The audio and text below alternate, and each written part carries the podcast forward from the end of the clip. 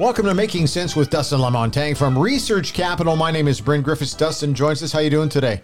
Real good, Bryn. How's hey, yourself? I'm doing great. You know what? So here we are. We're kind of working our way through summer, and what a summer it's been for the most part across the country. But we're talking today about leisure stocks. So that makes me think about uh, Sea-Doos and stuff like that. And but is this an area that people kind of track you down and say, "I'm interested in this"?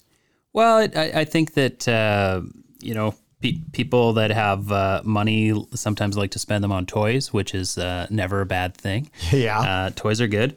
Uh, but leisure stocks uh, in in our industry kind of encompasses a, a, pretty broad sector. You know, everything from toys, but also uh, things like travel um, are, are, lumped into that as well. Uh, so when when you look at the the term leisure stocks, it's, it's a pretty broad area, uh, and I think some of the the you know products and, and services uh, people are very familiar with, but some some they don't uh, think of, right? So when when you think of uh, leisure, like, like, you mentioned right off the, the bat, you think think of a Sea-Doo. Uh, First thing to come to mind for me. Yeah, and I mean in, in Canada, we're we're uh, we've probably got the the world's best company in that regard in, in terms of BRP, which is uh, used to be uh, division of Bombardier, but it's Bombardier Recreational Products. Um, you know, they make uh, quads, uh, ski-doos, and sea-doos, right? Uh, they're not the only company. You've also got um, Polaris out there, and you've got Cat and uh, Yamaha. Uh, but that's uh, it's definitely an area that. Uh, who, who would have thought during the pandemic, when you've got you know literally millions of people losing their jobs, sales of these type of products are at an all-time high. Um, you know, you can lump uh, things like hot tubs into that category too. Can I ask you why do you think that is? That's a that's a great point. You know, e- even though there's there's a lot of people that lost their jobs, it was in sectors which uh, I think are typically not, um, uh, you know, extremely high pay. Uh, people that have money were still employed, and they, instead of taking their twenty thousand dollar vacation to Europe, they bought a you know twenty thousand dollar uh, hot tub or a Sea-Doo or a quad or a boat. Yeah. Um, so uh, pe- people still want to spend their their hard earned cash, and they just you know sent it down into different avenues. I was uh, out out shopping, uh, and and I guess I'm no different. Uh, I'm, I'm, human at the end of the day, so uh, I was looking at spending some of my hard-earned cash on a on a hot tub until I found that uh, you know it's almost an eight month waiting period to get one. I was a little late to the party, so my hot tub uh, purchase will have to be put on standby. I'm not I'm not going to sit around for eight months. I guess the other thing too with the pandemic, where people are staying closer to home, a hot tub is actually a pretty good investment because that's a that's a a comfort of life at your own home, right?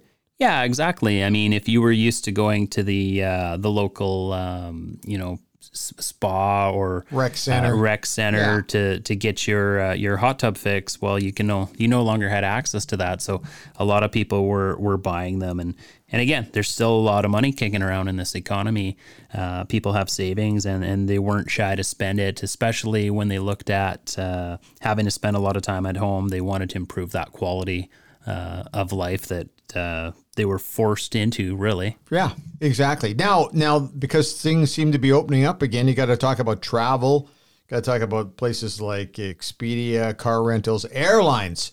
That I can tell you one thing right now, just from sitting on the back deck, more planes flying over now in the last three weeks than I've noticed in the last year and a half, which I think is encouraging. Yeah, and, and I think there's going to be some pent up demand. Um, certainly, it's going to take a long time for those airline um, load factors to get back to where they were pre pandemic, but people are going to start traveling again. And uh, I'm even seeing, uh, you know, some some uh, cruise ships start sailing again out of, out of Florida and, and different ports. So, uh, in, in that regard, you know, you look at uh, the travel and cruise line industries, and they're they're pretty massive. Uh, you know, I, I don't think they're out of the woods yet in terms of, uh, you know, they're talking about various variants and the world's not open up uh, 100% yet. So uh, you could still have some backpedaling if, if you do get some outbreaks in different spots. I mean, you, are looking at Asia and, and, Australia right now, they're having a, a few outbreaks. So uh, I, I think it's, it's maybe a little bit early to get in on some of these stocks. Um, because you could have flat business models for a few years. Uh, but certainly, uh, you know things things like Expedia uh, or the airlines. Um, if you're patient and you have a long uh, long time horizon, they, would probably it's it's good value to get in at these points. Um, cruise lines, I'm not not so certain. Well, that's one that is of interest to me for one reason, and that is the fact that it seems to have taken the biggest PR hit as much as anybody in terms of uh, of COVID and there's a lot of ships sailing. But if it's one that's got to be stuck in port because of a COVID issue, it just has painted the whole industry as bad. Yet they're very, very conscious of of the health issues there. But how do you see that industry right now? Well, I mean, the old joke is uh, cruise ships the floating petri dish, right? Yeah. Uh, but you know, I've, I've been on three, I think three cruises with the with the family, and uh, they're they're fantastic holidays, um, you know, notwithstanding COVID. But I think the industry is going to do a very good job of, uh, you know, not only sanitation but making sure people have vaccines before they get on board. So that will help somewhat. But you're you're right. You could just have one ship, you know. And, and it, it causes a black mark on the entire industry. Meanwhile, you have literally hundreds of these ships oh, sailing, yeah. uh, you know, at any given time, right? So, um, it, it's it's definitely uh, not going to be an easy road for that industry to to go down, especially when you look at the capital commitments. Some of these ships, you know, cost you know upwards of five billion dollars to build.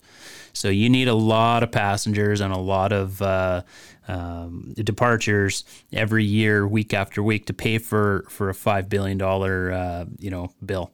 So well, last cruise we were on, I thought was absolutely fantastic. I I've never seen anybody so conscious about making sure that everything was clean, making sure that your hands were uh, you know clean before you went in to the buffet and on the way out.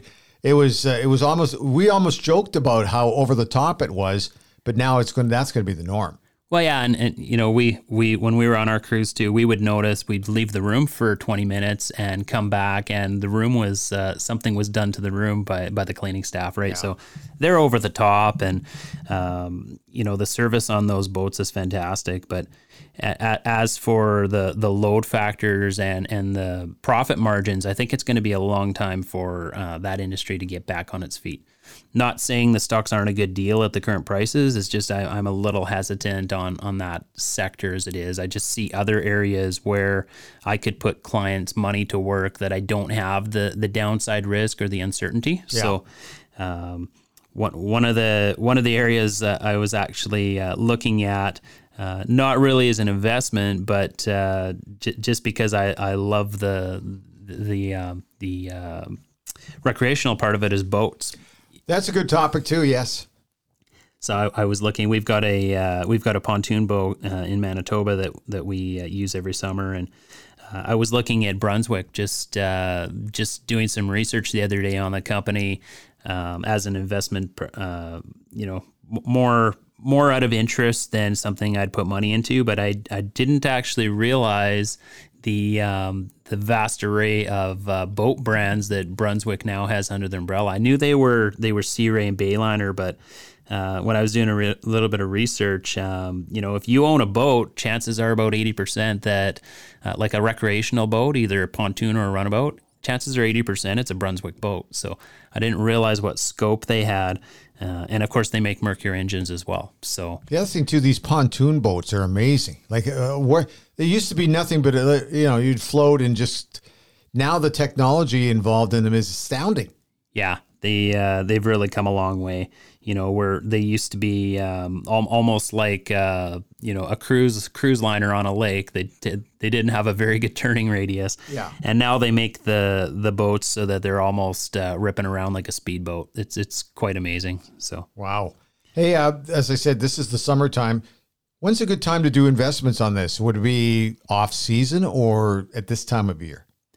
You know, I, I haven't noticed any patterns in in this sector, or uh, like you know, you can you can say uh, the seasonal strength in oil has typically been spring through summer because of the the driving seasons, sort Right. so to speak. Uh, I haven't noticed any trends in the in the leisure and travel industry. Um, air, air- airlines and and, uh, and and cruise ships se- seem to be busy year round in, in normal times. COVID's changed things, of course, but I haven't noticed any um, any seasonal trends that you could pick up the stocks. You know that you could say for a certainty. Uh, you know you can buy. Uh, uh, you know pumpkin futures be, before Halloween type Sure, of thing. that kind of thing. Yeah. Okay, so if somebody has uh, interest in leisure stocks, how do they get a hold of you? Uh, give me a call on my cell phone. It's uh, 780-905-7729. Or uh, you can send me an email, dlamontagne at researchcapital.com. And of course, the website is researchcapital.com. And just a reminder the markets and financial numbers do change frequently. So, what we say today on this podcast at the time of recording could easily change by later today and overnight. So, make sure you check in with Dustin for more information. Thanks for your time today. Thanks, Brent. All right. Thanks for listening to Making Sense. Have yourself a great day.